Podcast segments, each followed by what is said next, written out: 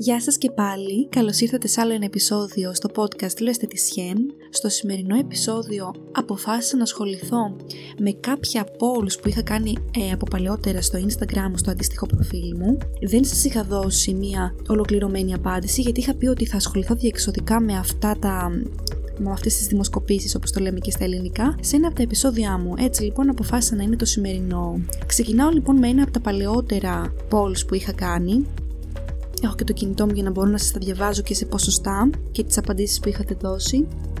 Η ερώτηση λοιπόν ήταν η εξής. Προτιμάς τα καλλιτικά περιποίησή σου σε tube, σε σωληνάριο δηλαδή ή σε βαζάκι; Το 73% επέλεξε σωληνάριο, ενώ το 27% μόνο επέλεξε βαζάκι.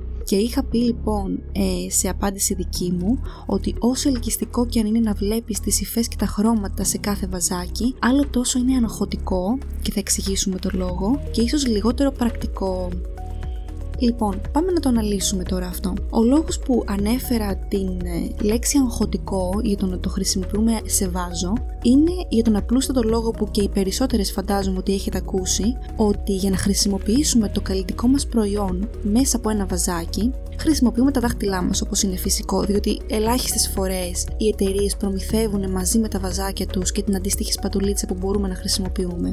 Σε κάθε περίπτωση, ακόμα και με τη σπάτουλα, οτιδήποτε έρχεται σε άμεση επαφή με το καλλιτικό προϊόν σημαίνει και ενδεχόμενη ή και σχεδόν σίγουρη μεταφορά συγχωρείτε, μικροβίων ακόμη και αν τα χέρια μας τα έχουμε πλύνει, διότι όπως συμβαίνει και στις πετσέτες χειρός αν έχετε ακουστά, ακόμα και με την πρώτη χρήση μιας πετσέτας χειρός, ένα, μεταφέρεται ένα μεγάλο ποσοστό μικροβίων σε αυτήν.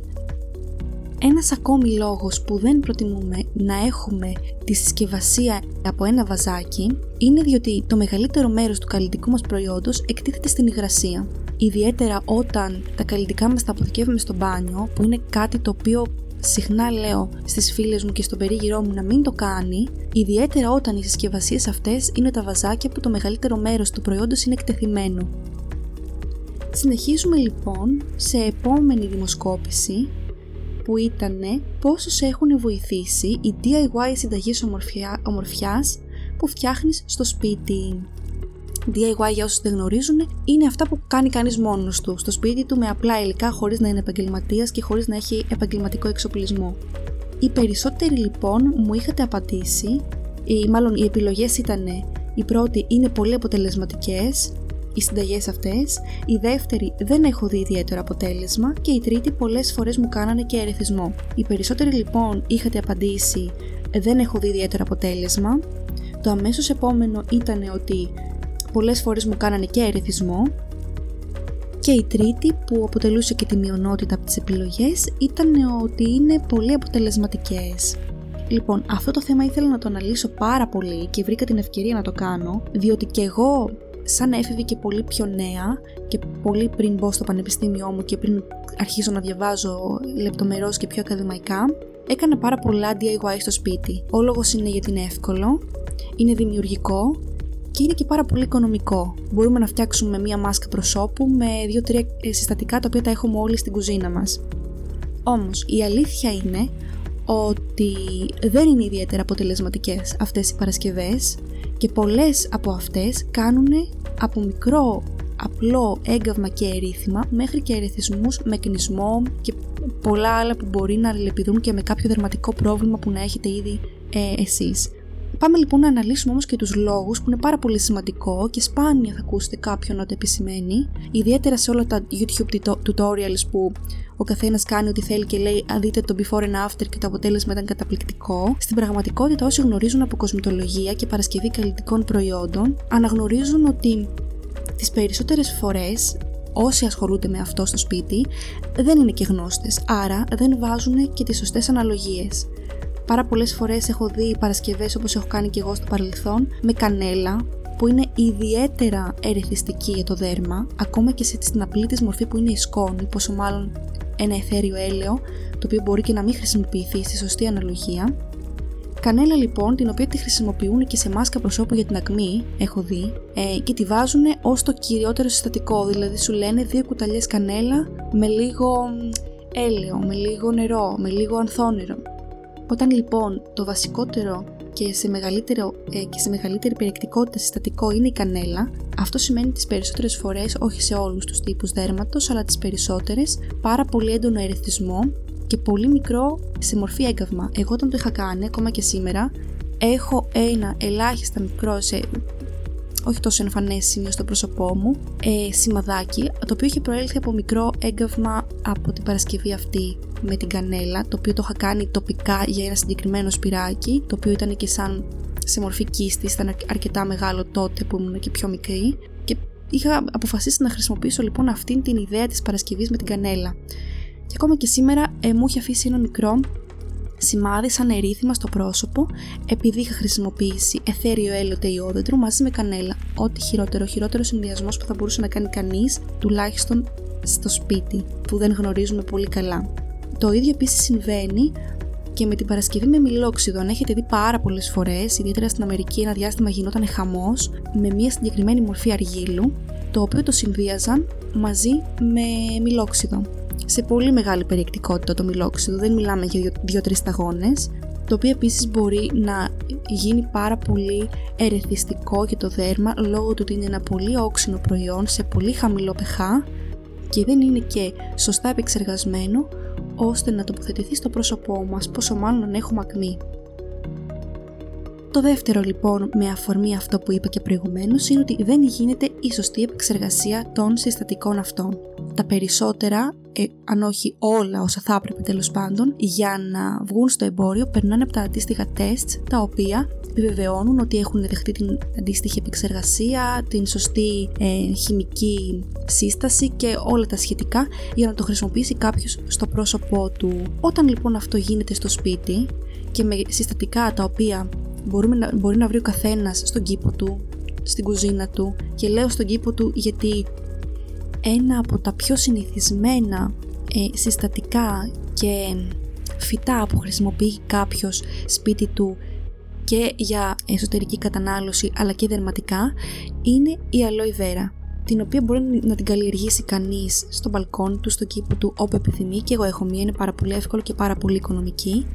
Όμως δεν πρέπει να ξεχνάμε ότι ένα από τα συστατικά του φυτού, εκτός των άλλων ευεργετικών συστατικών, είναι η λεγόμενη αλοίνη, η οποία ιδιαίτερα δερματικά μπορεί να γίνει πάρα πολύ τοξική και ερθιστική και δεν συνιστάται για ορισμένες εσωτερικές χρήσεις γενικότερα. Δηλαδή, η υπερβολική κατανάλωση αλοίνη μπορεί να προκαλέσει στον οργανισμό διάρειε ή και διαταραχή της χλωρίδας του εταίρου σε πολύ μεγάλο βαθμό. Είναι αν παρατηρήσετε όταν κόβετε ένα φύλλο από το συγκεκριμένο φυτό, είναι εκείνο το κυτρινοπό υγρό που στάζει συνήθως γι' αυτό και λέμε να ξεπλένουμε πάρα πολύ καλά την αλόη πρωτού τη χρησιμοποιήσουμε. Ωστόσο, όσο καλά και να την ξεπλύνεις, η άποψή μου είναι ότι δεν έχει δεχτεί σε καμία περίπτωση την κατάλληλη επεξεργασία για να γίνει χρήση της τόσο δερματικά όσο και συστηματικά δηλαδή εκ των έσω.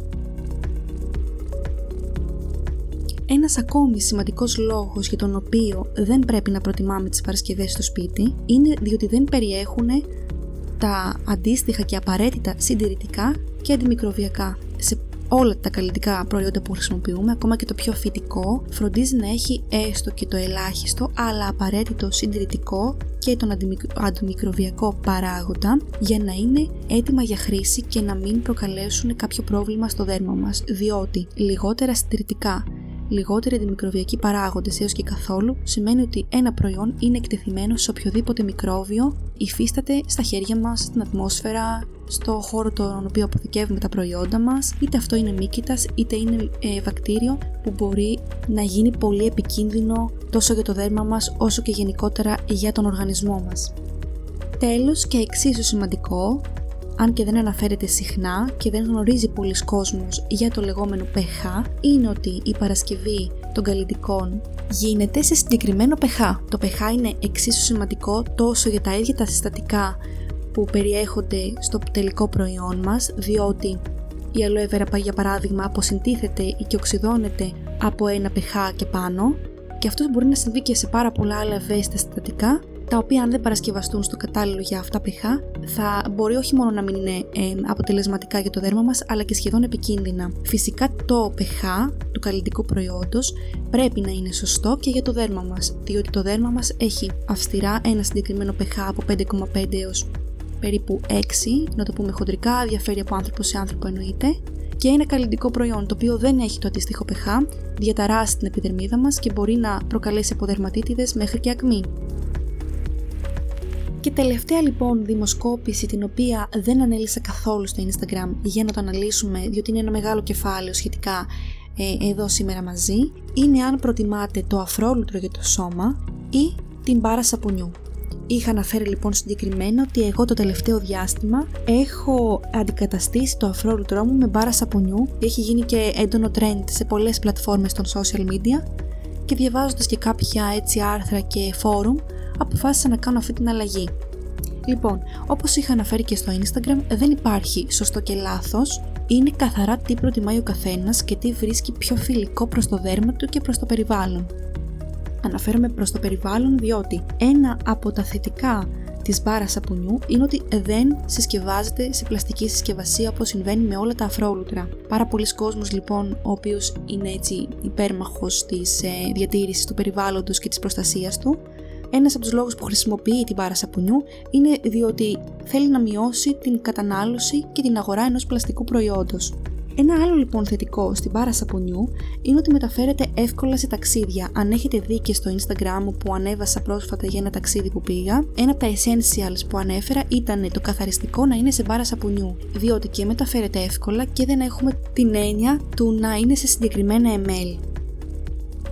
Λοιπόν, ένα άλλο θετικό ε, στην πάρα σαπουνιού είναι ότι τα περισσότερα από αυτά, ιδιαίτερα στην μορφή της γλυκερίνης και της απονοποίησης που θα αναφέρουμε στη συνέχεια, περιέχει λιγότερο harsh όπως λέμε συστατικά, λιγότερο σκληρά όπως τα λέγαμε στα ελληνικά συστατικά. Τι εννοώ με αυτό; Στην περίπτωση της απονοποίησης, εάν κάποια από εσάς λατρεύει να παρασκευάζει σαπούνια στο σπίτι της, γνωρίζει πολύ καλά ότι από παλαιότερα μέχρι και σήμερα ένα από τα παραδοσιακά σαπούνια είναι η παρασκευή από καυστική σόδα με έλαια. Οποιοδήποτε έλαιο επιθυμεί, ανάλογα με το έλαιο που χρησιμοποιεί, κάνει και περισσότερο αφρό και λιγότερο αφρό και όλα τα σχετικά.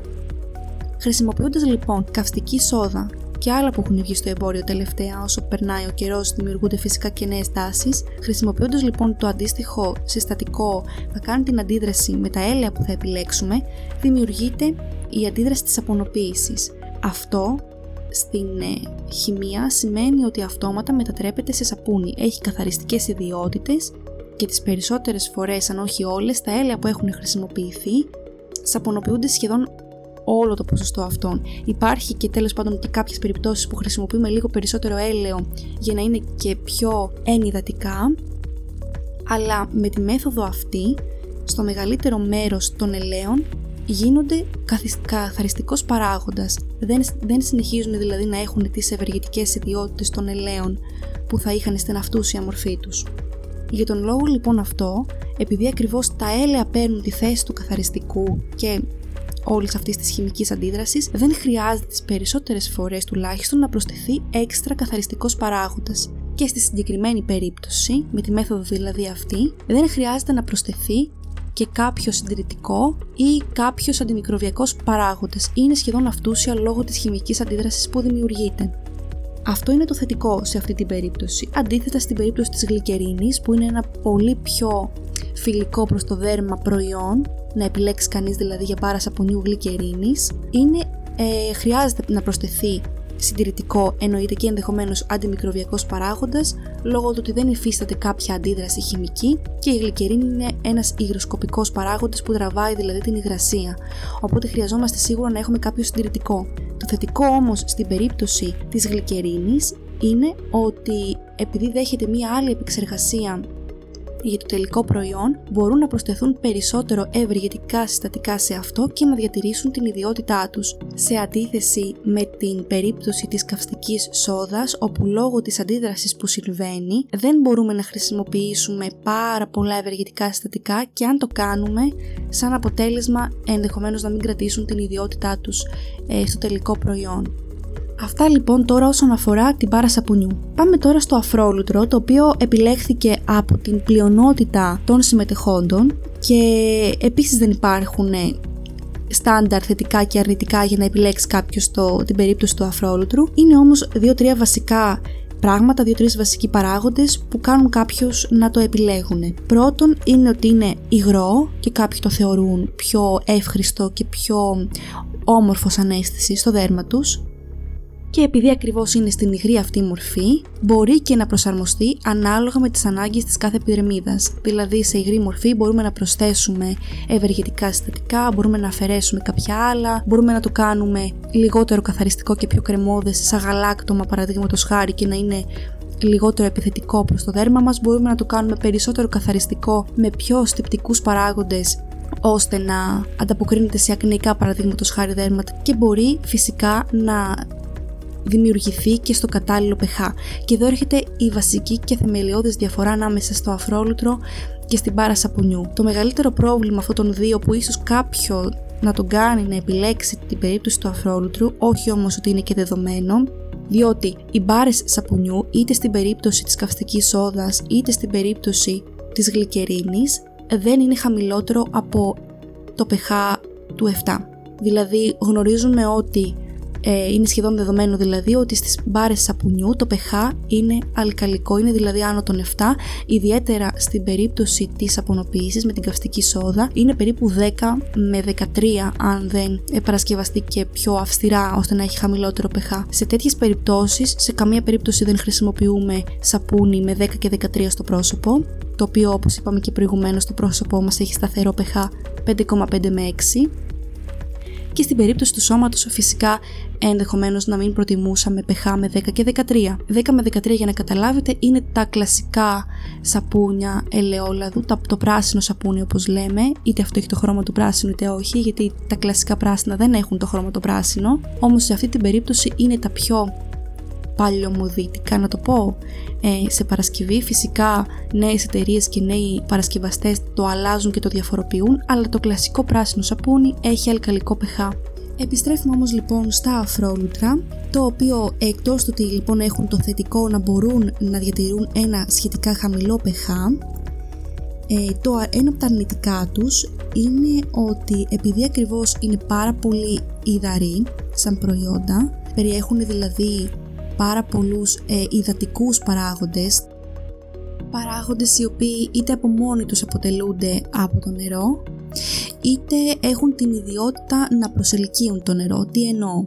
Μπορεί να, έχουν, να περιέχει σαν ε, συστατικό ένα αφρόλουτρο ε, ανθόνερα, το ίδιο το νερό. Μπορεί να περιέχει γλυκερίνη, που είναι από τους πιο ισχυρούς υγροσκοπικούς παράγοντες, δηλαδή τραβάνε την υγρασία από το περιβάλλον. Οτιδήποτε λοιπόν έχει την τάση να προσελκύει στα μόρια του υγρασία, χρειάζεται αυτομάτως και περισσότερο συντηρητικό. Και εκεί έρχεται λίγο το δισαβαντάζ που θα λέγαμε στα αφρόλουτρα, ότι χρειάζεται λίγο πιο βαριά ή λίγο περισσότερη σε ποσότητα συντηρητικό και αντιμικροβιακό παράγοντα σε κάθε περίπτωση, γιατί έλαβα και κάποιες αντίστοιχες απαντήσεις, εννοείται ότι ο καθένας επιλέγει ό,τι είναι πιο ταιριαστό στο δέρμα του, ό,τι νιώθει ότι είναι πιο φιλικό, πάντοτε είναι αυτός ο γνώμονας, άσχετα με το πόσο συντηρητικό μπορεί να περιέχει. Που καμιά φορά ακούω ανθρώπους να λένε Εγώ τα θέλω να μην έχει καθόλου συντηρητικό ή να μην έχει καθόλου parabens. Τέλος πάντων, αυτός είναι ένας άλλος κλάδος συζήτησης.